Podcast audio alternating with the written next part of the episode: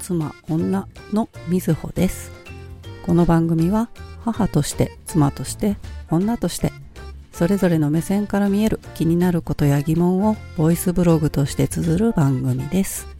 家族の誰よりも皆既月食でテンションが上がるみずほです。えとってもね、大きな天体ショーがあって、えー皆さんもね、皆既月食見られた方も多かったかなと思うんですけど、もうこのエピソード流れるときはね、もう皆既月食のことなんて、いつのことやらっていう感じかもしれないんですけど、とってもね、あの、珍しい皆既月食ではあったのかなとは思うんですけど、もともと天体観測好きでもあるので、家族がね、そんなに興味なくっても、一人で盛り上がってるんですけど、あの寒いベランダに出て一人で見てました。まあ、そうは言ってもね、あのーこう割と街中に住んでるので、まあ月ぐらいだとね、全然見えますけど、なんかこう、毎日ね、月って見えてるものなのに、こういう特別な時は本当にみんなこう外に出て見てるんだなっていうことをね、実感しました。普段からね、こう月を見るのは好きなので、特に満月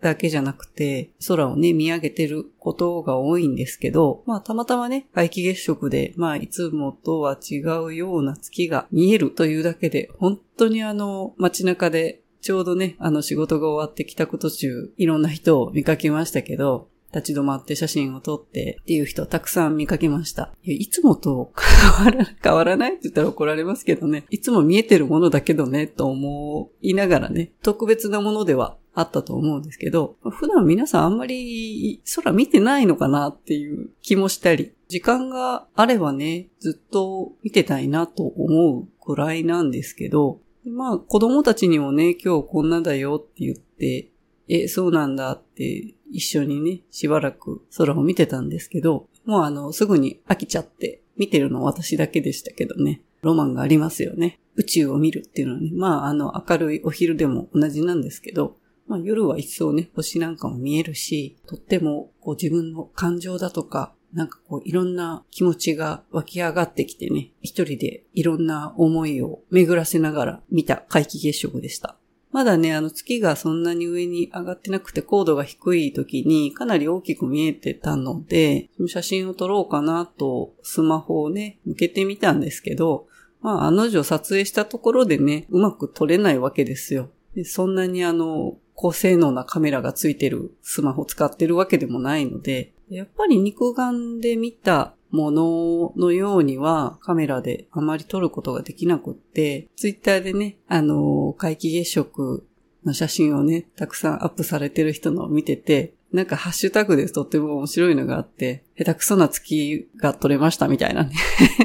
やっぱりみんな同じ結果になるんだなって思って、ニヤニヤしながらちょっと見てました。肉眼で見るものっていうと本当にすごくって、まあ、カメラがね、良ければ、焦点を合わせたものは、まあ、月であってもね、あの、綺麗に撮ることができるだろうとは思うんですけど、肉眼で見てるものとカメラで撮影したものっていう差というかね、個人的には実は肉眼で見えてるものは、まあ、嘘とは言わないんですけどね、本当はカメラで映してるようなものが見えてるんじゃないかなって思ったりもするんですよね。人って不思議でこう思ったように見えるものなので、綺麗だと思えばよりきっと綺麗に見えるし、なんか感動するくらいのものに見えてるんだけど、実は違ったりして、なんかそう思うと、同じ月をみんなが見てるんだけど、一人一人実は見えてる月って違うのかもしれないなとか、いろんなことをね、考えながら見てました。本当に自分が見てるものが本物かっていう証明ってね、できないので、こうカメラでね、撮影したものが本物なのか、自分の肉眼で見たものが本物なのか、まあちょっと想像するとね、怖い部分もありますけど、まあ小さい頃から天体観測というかね、別に詳しくはないんですけどね、とても好きで、小学生の頃、理科かな理科の月のね、移動してるのを記録するとか、宿題があって夜に一生懸命ね、月の観測をして、っていうことをやったのを思い出したんですけど、すごく楽しくって、なんか星座をね、見つけてみるとか、そんなに田舎に住んでたわけじゃないので、やっぱり見える星の数もね、結構限られるんですよね。比較的やっぱ明るいものでないと見えてないので、逆にね、あの、星座を見つけるとかなると、街明かりがなくて、本当にあの、天の川が見えるぐらい綺麗な場所行くと、星が見えすぎて、星座が逆に分かりづらいみたいなこともね、多分あるんですけど、本当に山の中に行って、もうあの、空一面星だなっていうのを見たのはね、小学生の頃にキャンプかなんかに行って見たかなっていうのが一度だけなんですけど、すごく感動して、まだ多分10歳ぐらいかなと思いますけど、こうすごく感動したとか、そういうことを親に言った記憶はないんですけど、なんかね、こう表現のできない美しさみたいなものをね、感じて、まあそこからとってもこう星とか月をね、見るのが好きになって、で、天体望遠鏡がね、ずっと欲しかったんですけど、中学生ぐらいになった時に、父親がね、なんか少し大きめの天体望遠鏡なんか通販か何かで買ってきたんですけど、自宅でそれを使える場所というかね、置ける場所がなくって、屋上みたいなところがね、あれば見えるんですけど、結構大きかったので、だ出しっぱなしにしておきたいよね、ぐらいのね、感じだったんですけど、結局自宅に置けないので、父親が職場に持って行ってしまって、一度職場に連れて行ってもらった時に見たのが最後かなと。どこ行っちゃったのかな？本当はね、大きくなってから自分でも買いたいなとは思ってたんですけど、実家にあったのになまあまあ、いいやつだったんじゃないかなと。結構景気がいい時だったんでね、謎にそういうものを買ってくる父親だったんですけど、その時はおおって 思ってましたけど、実際今、天体望遠鏡をね、買ったからといって、自宅に私も置けるかって言われると、置いてみれるような場所はないんですよね。ベランダに置いても周り建物に囲まれてるんで、本当にそう空全体見えるか言われるとね、見えないし、なんかそういう場所にね、住める日が来たら天体望遠鏡を欲しいなと思ってます。えー、それでですね、もう10月、10月中にですね、まあ不登校についてというかね、我が家の子供たちの不登校エピソードをまたね、3回連続配信させてもらったんですけど、でまあ10月中ね、そういう配信になったんですけど、まあ10月も本当に忙しくって、10月11月が自分自身がね、している創作活動のとてもこう、忙しい時期に当たるので、ちょっとまとめてね、収録したのを3回に分けて配信させてもらってたんですけど、以前にもね、不登校のお話について配信させてもらってた時もあるんですけど、今回配信した後に、どういう年代のね、人が聞いてるかとかいうのもわかるんですけど、初めてね、10代の人がね、カウントに入ってて、あもしかして、そのね、不登校のエピソードを聞いてくれたのかなっていうことがね、分かって、まあ年齢層的には20歳前後ぐらいになるのかな、だったんですけど、ちょっと嬉しいなと思いました。どういうね、方が聞いてくれたのかは、まあわからないんですけど、まあ当事者というかね、あの、まあ私自身は保護者目線であるし、話している内容はね、あの、まあ子供たちのことではあるんですけど、まあ実際ね、あの、不登校になってる、まあ当事者であったり、まあ保護者の人であったりとかね、に耳にしてもらえる機会があればなとは思ってるので、とある家族のとあるエピソードでしかないんですけど、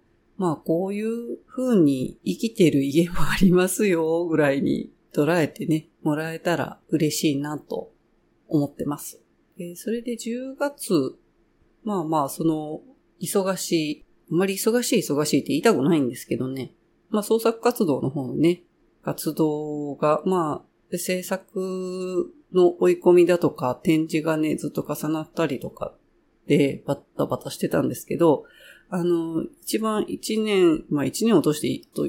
いうのもなんなんですけど、その10月にハロウィンのイベントをね、参加させてもらってて、まあギャラリーさんが主催しているハロウィンのイベントになるんですけど、で、まあギャラリーなのでね、もちろんあの、創作した作品の展示がメインではあるんですけど、ギャラリーのね、近くにある英会話教室さんが、その日にね、自分の英会話教室でのハロウィンイベントのまあ一環として、あの、ギャラリーに行ってアート鑑賞をしましょうという、まあコラボ企画的なところをね、含んでて、で、まあそれならせっかくだから作品の展示にね、関わってる作家さんで、まあ仮装しましょうっていうのがそもそも当初始まりで、で、もう何年か、えー、開催されててずっと参加させてもらってるんですけど、まあやっぱりね、中途半端にはできないと。で、まあ私自身も初めて仮装というかね、コスプレをするっていう一番のきっかけになったイベントではあるんですけど、まあそれもね、一つコスプレをするっていうのも作品ではあると思ってるので、中途半端にはしたくないっていうのもあって、で、まあ子供たちがね、見てくれた時に、あんなに本気でやっちゃっていいのかっていう くらいのものを見せたいっていう気持ちもあって、なんか大人が本気で楽しんでるところって、なかなかね、子供たちって見る機会が多分ないんですよね。まあ遊んでる、遊んでるんだけど遊びも本気ですっていうものを見せるってとっても大事かなと思ってて、まあ好きでやってるんですけどね。好きだからこそ中途半端なものは見せない。まあ自分の中でですけど、あそこまでやるんだっていうその意気込みをね、感じてもらいたいし、まあそれは子供だけじゃなくて大人に対しても同じように思ってて、まあ普段コスプレしてるのもまあそういう意図もあるんですけど、なんかやってみたいって思うことに本気で取り組んでるというかね、あの、本気で遊んでる姿っていうのはね、とっても誰かの気持ちにね、なんかやってみたいとか思う人の後押しになるんじゃないかなって考えてるので、まあそれがコスプレどうのとかではないんですけど、で、まああえてこの年齢でやってるっていうところに自分なりにね、意味を感じてて、まあ若い頃だとね、あの、まあ、何やってもこう、社会的にね、許される感もあるんですけど、それを、こう、もう、もう40を超えた、あの、人でも、まあ、年は関係ないと、もうやりたいからやるんですっていうね、そういうものを子供にも大人にも見せたい。まあそれがね、一番やってて自分でも楽しい部分でもあるし、そういう風に感じ取ってもらえたらね、嬉しいなと思ってる部分です。まあコスプレをね、してて、今回ちょっとね、あの、ギャラリーさんでの展示の時に参加してるね、作家さんが人数が多くて、で、まあ初めてコスプレという仮装をね、してみたっていう人とかもいて、私がね、コスプレをしたままね、東京へ行ったっていう話を聞いた別のね、作家さんが、で、まあその時とね、同じ格好でね、あの、不思議の国のアリスの、アリスの格好だったんですけど、で、その格好で、みずほさん東京まで行ったんですか？って言われて、あ、そうなんですよって言ってたら、もうメンタル強って言われて、決してなんかメンタルが強いとかね、そういう感じではないんですよね。まあちょっと頭おかしいのかなっていうふうには自分でもまあまあ思うところはなくはないんですけど、まああんまり周りからどう見られているかっていうのは気になってないっていうのはまあ大きいんですけど、まあ実際ねコスプレしてても自分自身はね、周りはもちろんね、あの、仮装、コスプレして、あの人コスプレしてるって見えるんですけど、私自身は鏡見ない限りは、自分が今どんな格好でどうなのかっていうのを、常に目に見えているわけではないので、どういう格好してるかはもちろん自分では分かってますけど、まあ中身はね、あの、人として変わらないので、ももちろん周りのね、視線はね、たくさんありますよ。まあ、それもね、一つあの、楽しんでいるっていうところもあって、人間ってこう、なんだろう、異色なものというかね、あの、変わったものを見るとどういう反応をするかっていうのを逆に私が観察しているところがあって、もうそれは大人の反応であったり、子供であったり、みんなそれぞれね、違うので、結構面白いんですよね。あの、人間観察好きなので、まあ、声ね、かけてくる人もいれば、全然こう、目線をこちらへやってこない人もいれば、まあいろんなね、人がいるので、でまあ確かにコスプレしてると、まあ目立つのは目立つんですけど、まあもっと個性的な人っていっぱいいるんでね、あの、東京行った時は本当に思ったんですけど、まあ特にね、あの、場所にもまあよるかなとは思うんですけど、渋谷とかね、あの、まあ若者が多いところなんかに行くと、まあ人も多いし、それほどみんな気にしてないんだなっていうのが本当によくわかりました。あの、春にね、東京に行った時もそうだったんですけど、まあその時はね、コスプレではなくって、ウィッグだけをね、していってたので、まあまあそんなあの、なんか明らかにコスプレっていう感じではなかったんですけど、まあちょっとあの、ピンクの超ロングの髪が目立つなっていう程度でしたけど、まあでも都会に行くとね、さほどね、みんな、なんでしょうね。あ、あえて見てないのか、もうあの、そういう変な人もたくさんね、人口が多いところになればなるほどね、いろんな人がいるので、特に気にしてないっていうのが大きいかなっていうふうに思います。で人って人が思うほど周りの人が自分のことは見てないっていうことも多いので、私自身はね、性格的にあんまり周りを見てない、あの、物理的に見てないんですよね。あえて見ないようにしてるとかではなくって、なんか本当に周り見てないみたいで、真横をすれ違っても知り合いに気づいてないとか、もう自分がここへ向かって歩いてるっていう行動中の中で、周りのことは全然見てなくって、自分が今こちらに向かっているとか、なんかそこにしか集中してなくって、人を見てるようで全然見てないので、何回かね、あの、無視されたっていうふうに 今までね、言われたこともあったので、あ、すいません、気づいてませんでしたって言って、え、そんなに真横にいても気づかないって、そういうふうにね、言われるようになってから少しね、周りを意識してみるようにはなったんですけど、普段の生活、まあ一人だと特にね、一人で行動している時は特にあまり見てないんですよね。まあ、あの、人間観察好きなので、そういうことを意識してるときはもちろん、あの、見てるんですけど、あまり、こう、そういうところにね、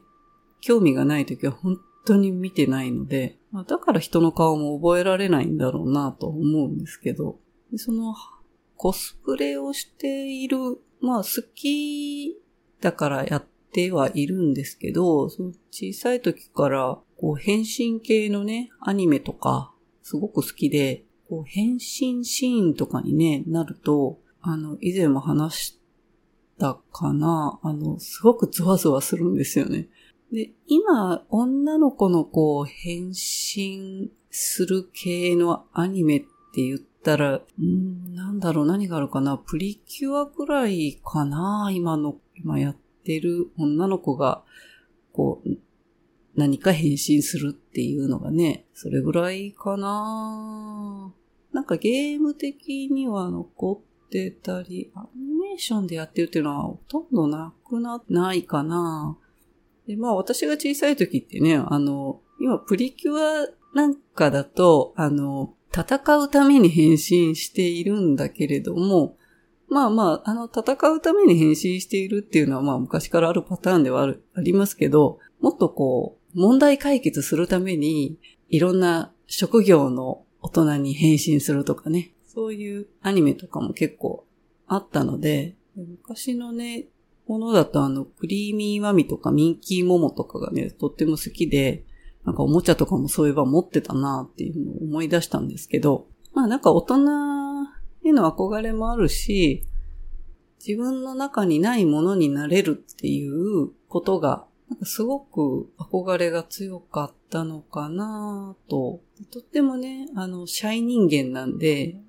もう小さい時なんか本当に感情あんまり外に出さないし、でもそういうアニメーション見てるとき、まあそれはね、今も同じなんですけど、プリキュアの変身シーンとか見てもね、未だにあのゾワゾワするんですけど、そういうのはあの、誰かと話したことがなかったんで、わからなかったんですよね。みんながそういうふうに思ってると思ってていたんですけど、たまたまね、誰かと話をしたときに、変身シーン見てたらすごくあの、ゾワゾワっていうかね、ゾクゾクしないっていうのをね、聞いたときにそんなのしないよって言われて、あれそうだったのか、なんかゾクゾクしないもんなのかと思って、なんか女性的にはね、あの、まあ、大人になって思うのは、あの、化粧したりとかね、いろんなことで変、変身というか、あの、日常の中にそういう部分がね、あるんですけど、まあ、コスプレするって本当にこう、物理的になんか違うものになってみるっていう、こう、体験ができるものなので、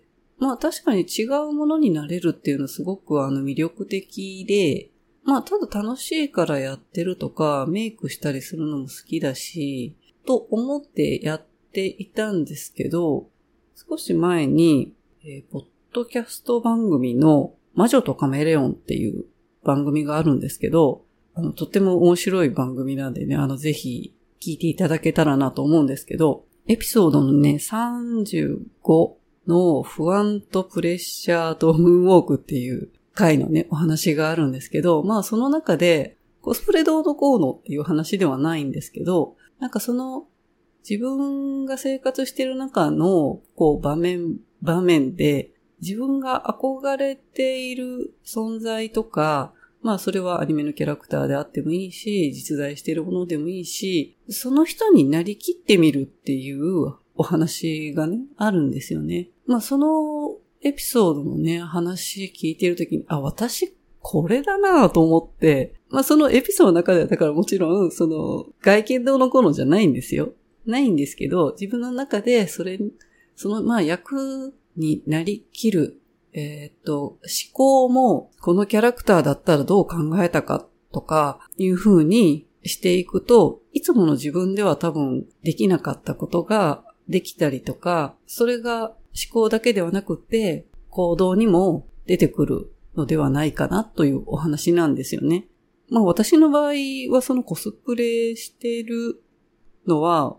もう明らかに見た目が変わるので、まあ、なりきるまではまあ、いかなくっても、やっぱり、その間っていうのは自分じゃない何かにはなってるんですよね。なので、えっ、と、シャイ人間的には それで人前に出れるわけですよね。だから、コスプレしてる時はそんなに恥ずかしいとか何も思ってなくって、あ、だからそういうふうに思わないんだなって、こう、すごく納得したお話をね、その魔女とカメレオンの中でね、聞いて、まあそういうことってあの、こう、な、何かこう、キャラクターを絞ってなくても、みんな生活の中でね、こう自分を演じてる部分は本当にあるとは思うんですけど、あの、私のコスプレに対しては本当にあの、見た目から演じる まあ見た目も含めて演じることを楽しむ世界になってきたで最近コスプレする機会がちょっと増えたので、なんかコスプレしてる私しか知らないっていう人がちらほら出始めてですね、ノーマルな状態でね、いると気づかれてないってことが、あの、ちらほら出てきてですね。まあ、それはそれでいいかなとも思ってるんですけどね。普段、プライベートというかね、仕事じゃない時、あの、そういう創作活動の関係とか、で動いているのではなくて、本当にあの、近所のね、スーパーに買い物に行ったりとか、子供のね、なんか授業参観行ったりとかね、なんかそういうことしてるときってものすごくあの、存在消してるので、いたっけって言われるね、くらい存在消してるので、まあ、普段そういう、そういう面もあるんでね、とっても差が激しいといえば激しいんですよね。誰とも喋りたくない時もあるし、なんかかといって、あの、人間嫌いかって言われると、あの、とてもおしゃべり人間でもあるので、喋りたい人なんですよね。なんだけど、あの、もうシャイ人間のままだとね、もう恥ずかしすぎて、初めて、まあ女性の人はまだね、そうでもないんですけど、なんでそうなったかわからないんですけど、ポッドキャストの収録とかもそうでしたけど、初めてっていう時は、もうあの、手も震えるし、声も震えるし、もう、慣れではあるんですけど、こう、初対面の人に対するこう緊張感がもう異常。異常で、だからま女性、同性に対してはまだそこまでではないんですけどね。まあそれでも緊張はしますけどね。もうあの、緊張しすぎて、就職の時のね、面接とか、お勤めしてた時にね、プレゼンとかね、もう死にそうになりました。あの、緊張しすぎで。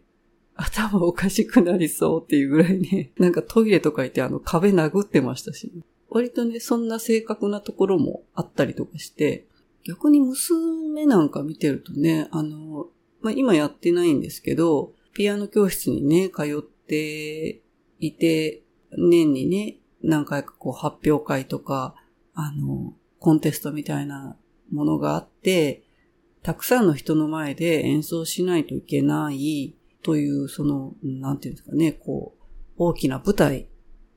注目を受けるようなところで演奏するわけですけど、なんか緊張しないのかっていうのを聞いたときに、緊張しなくはないけど、もうそこまで別に何も思ってないみたいなことをね、娘が言っててすっごく驚い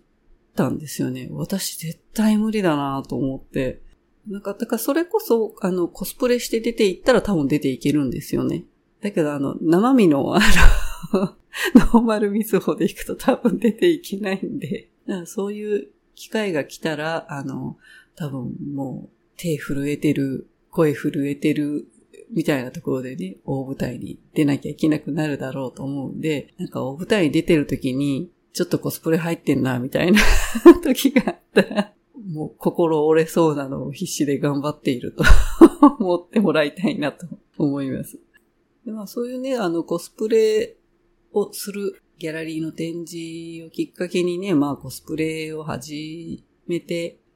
まあおかげさまであの昔からコスプレしたかった人間には本当に良い機会をもらってですね、まあ日常的にとは言わないんですけどね、なんか周りで楽しみにしてくれる人が出てきたりとかね、あの、え、今日はコスプレじゃないのとか言われて、あの、毎日コスプレでいるわけじゃないんですけどね。まあでも楽しみにしてもらえてるってすごく嬉しいなと思います。驚かせるというかね、意表をついて驚かせたりとか、それを楽しんでもらえる場を作るっていうのはとても好きなので、まあコスプレもね、その一つにもなってるので、まあまた何かね、機会があったら、コスプレでどっかにね、突然現れたりとかするかなと思うんですけど、本当はね、あの、もうコスプレ本当にしたいのたくさんあるんですけど、やっぱりね、いろんなキャラクターがね、いる中で自分に向いてるか、向いてないかっていうキャラクターもね、まああるので、なんかチョイスなかなか難しいんですけどね。セーラームーンも好きだったから、セーラームーンもコスプレしてみたいんですけどね。ちょっと体やっぱり鍛えてからでないとな。自分が思う、こう、セーラームーンの形に仕上がらないなと思ってるんですけど、ちょっとそんなことをね、あの、ちらっと SNS にね、書いたら、知り合いの人から、45歳のセーラームーンはきついやろっていうか、あの、コメント書かれたので、ダメかな、やっぱりなと。まあ、何をもって良いか悪いかとかね。きつい、きついですよ。あの、実際ね。そりゃもう20代とかのね、コスプレの格好した子をね、近くで見たら、もうめっちゃ可愛いって思うんですよね。若さって素晴らしいって 思うんですけど。まあでもなんかそういうことではなくて、あの、もうただただ自分のね、自己満足でもあるので、まああの、美醜っていうね、あの、問題にもなるかなとは思うんですけど、別にいくつでどんなキャラクターをしようが、どんな体型でどうやろうが、別にいいんですよ。あの、本人が納得してればね。それを周りがまあ、いやいや言うことはないんじゃないかなとはまあ、思いますけど、まあただ何かのね、キャラクターをするっていうのはそのキャラクターのやっぱりまあイメージもあるので、個人的にはあんまりそのキャラクターのイメージ壊しちゃったら悪いかなっていうのがあるので、なるべくそこに近づけてイメージをね、崩さないような形で 完成させたいなとは思うんですけどね。まあそもそも、そもそもセーラームーン自体は無理があるんですけどね。八頭身みたいなね。スタイルだったりね。衣装もまあなかなかなんでね。いずれやるかもしれませんけど、いずれやるなら早くやっといた方がいい気もするんですけど、ちょっと仲間が欲しいですね。あの一人。セーラームーン一人でいてもちょっと寂しいんでね。他のね、メンバーが欲しいですよね。まあ、セーラームーンの仲間、仲間か誰かでタキシード仮面でもいいからやってくんないかなと思うんですけどね。美しさでまあ美醜の部分で言うとね、もうそれはあの世の中的一般に若い人がやる方がそれはまあ良いのかもしれないけれども、まあ、あえてこのね、40代でそれをするという、なんですかね、あの40代でしか なんか出せない、出せない空気感が出せたら面白いなっていうところもあって、まあそのなんかギャップをね、表現できないかなとも思ってるんですよね。その不思議の国のアリスをやってみたいっていうのも、まあもう世の中的にとっても定着してるね、キャラクターなので、みんなが持ってるイメージっていうのはね、すごくあると思うんですけど、まあ私の中ではね、大人になったアリスっていうイメージでずっとやってるので、大人の雰囲気を、大人の雰囲気をって言いながらもあの、やってる中身のね、本人の脳内はあの、もう10代ぐらいのままなんで 40数年生きた何かを醸し出せるコスプレをね、これからもできたらいいかなと思います。えー、それからですね、まあ今回ちょっとね、なんか雑談会みたいになってますけど、前回の放送をね、お休みさせてもらってたんですけど、えー、お休みになった代わりに、ちょっとやってみたかったスペースをね、あの、ツイッターでですね、やってみようと思ってやってみたんですよね。で、まあ、ツイッターされてない方はちょっとね、あの、わからないかもしれないんですけど、まあ、ツイッターの中でのライブ配信というかね、一方通行ではなくって、配信してる側と一緒におしゃべりできたりとかね、いうことも可能で、まあそれのね、ちょっとテスト配信みたいな感じでやってみたいなと思ってたんで、配信をね、ちょっとお休みしたっていうこともあったので、やってみたんですけど、もともとね、作家活動をしている中で、あの、インスタグラムでね、ライブ配信を何回かやってて、で、まあ、インスタライブの方が映像が出るし、ちょっとね、緊張感あるのはあるんですよね。音声だけじゃなくてね、自分が映らなくちゃいけないっていうのもあるのでね。一応ね、告知、チラッとだけさせてもらって、何人かの方にね、スペーススタートしてから来ていただいたんですけど、で、私自身も他のね、あの方が配信してるそのスペースに、を聞きに行ったことはあるんですよ。で、あるんですけど、とっても人数が多いところのものもあるし、人数少ないところのもあるし、まあいろいろなんですけど、少し前にね、聞いたっていうかね、入ったそのスペースのはね、多分5000人ぐらいいたんですよね。5000、5000人って 5000人聞けるんだと思ってちょっとびっくりしましたけど。まあでもあの、もっとね、身近なところだと、あの、数人とかね、になっちゃうんで、一応ね、私自身は発信者側なので、まあ、ポッドキャストをやっている人がやるスペース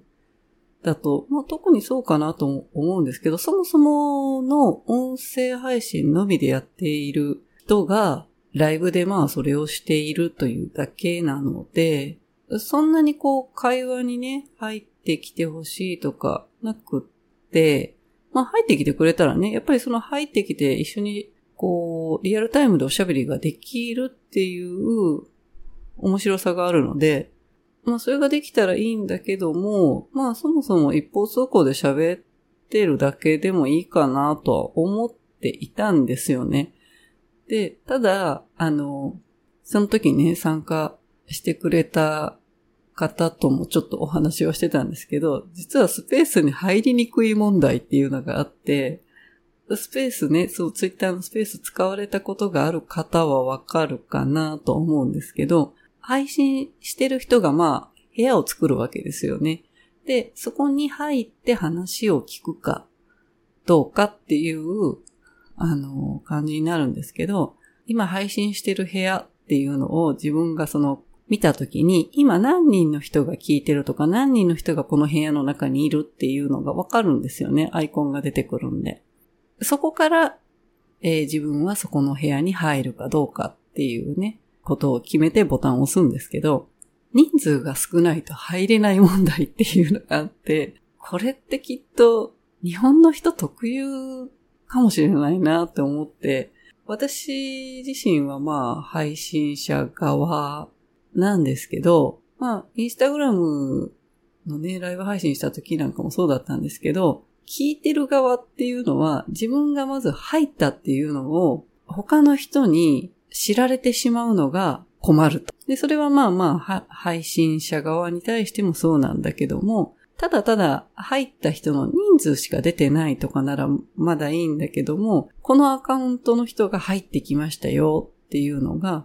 誰が見てもわかるということは、えっと、出ていくときもわかるんですよね。で、見に来たけど出て行っちゃったなっていうのがわかるので、入りづらいということが多々、多々あるみたいです。面白いなと思ってね。あの、入ったんだけど出づらいっていう、その気まずさっていうのがあって、でもまあ、本来なら、あの、その、発信者側はね、一応あの、どうぞご自由に聞いてくださいっていう感じでやっているので、別に入ってきて出て行っても、まあ仕方がないとは思っていると思うんですけど、で、聞いてる側のね、皆さん事情もあるだろうし、ね、ちょっと聞いていたいけど時間がなくなったとか、まあもしくは本当にあの、あんまり面白くないなと思って出て行ったとか、まあいろんなね、パターンがあると思いますけど、まあそこは自由なので、全然あの、気にせずに本来出入り自由であっていいんだけれども、優しさですね。あ、入って出て行っちゃったら、あの、配信者側の人にね、嫌な気分にならないかなっていうのをね、皆さん心配されるんですね。まあ、そういう気遣い、気遣いというかね、日本の人特有な気がするなぁと 思いながらね、その時あの、話をしていて、個人的にはじゃあ、あの、どうしたらみんな入ってきやすくなるんだろうなって考えたんですけど、一応そのスペースを始めるときに、部屋のね、名前を付けられるんですけど、まあその部屋の名前であったり、事前にスペースやりますよとかいう告知をするときに、まあ出入りご自由にとか、気軽に入ってきてくださいよとか、言えばいいのかなと思ったんですけど、多分言ったところで同じなんですよね。あの、実際入室するときに、自分が最初の一人だったりとか、二人三人しかいないっていう場だと、と、あの、入るの遠慮する人も出てきちゃうんだろうなと思って、えっと、解決法はわからないものなんですけど、そんなの気にし、気にしないって、ダダダダダッと入って来てくれていればね、後の人が入りやすいのかもしれないんですけどね。難しいなぁと思いました。テーマを出して話したわけではなかったので、その時。で、アーカイブとしても残さなかったので、まあライブ配信なんでね、ライブの中だけで楽しめる話もあっていいかなと思ったので、あえて残さなかったんですけど、ちょっとね、その時に私の番組の中で話してほしいトークテーマだったりっていうのをね、少しお聞きしたりしました。まあそんなにね、普段特別なことも話はしてないんですけど、なんかね、トークテーマいただいた時に、とってもあの、個人的なね、そんなことでいいのかなと思ったりね、その時ね、あの出してくれたトークテーマが、好みのタイプについてっていうのを聞かれて、あと何だったかなあ、フェチだ。何フェチかみたいな。なんかすごいあの、か、偏った、その、私とっても個人的な話で良いのだろうかって思いながらね、面白、面白いよねとは思うんですけど、私が面白いだけで誰か聞いててこれは面白いのかなと 思うんですけど、機会がある時に話そうかなと思います。以前ね、あの、ちょっとこんな話をしてみようかの、極少数アンケートを取った時のまだ話せてないんで、まあ、それも含めてね、話そうかなとは思ってはいるんですけど、今いろいろね、番組内でやりたいなと思うことはね、結構あるんですけど、まあそのなんかゲスト的なね、方を呼んで誰かと話をしてもいいなっていうのと、えー、まあそのね、不登校についての話をね、した時にも話したんですけど、その子供たちと話してみたいっていうのもあったり、先生と話してみたいなっていうのもあったり、まあ、それ、それをね、その番組内でやるのがいいのかどうかも、ちょっと迷ってはいるんですけど、まあ、何気ないことしか話をしてはいないんですけど、今いろいろね、話したいなと思っている中で、実は以前からちょっと行きたい場所があって、そこへ行っ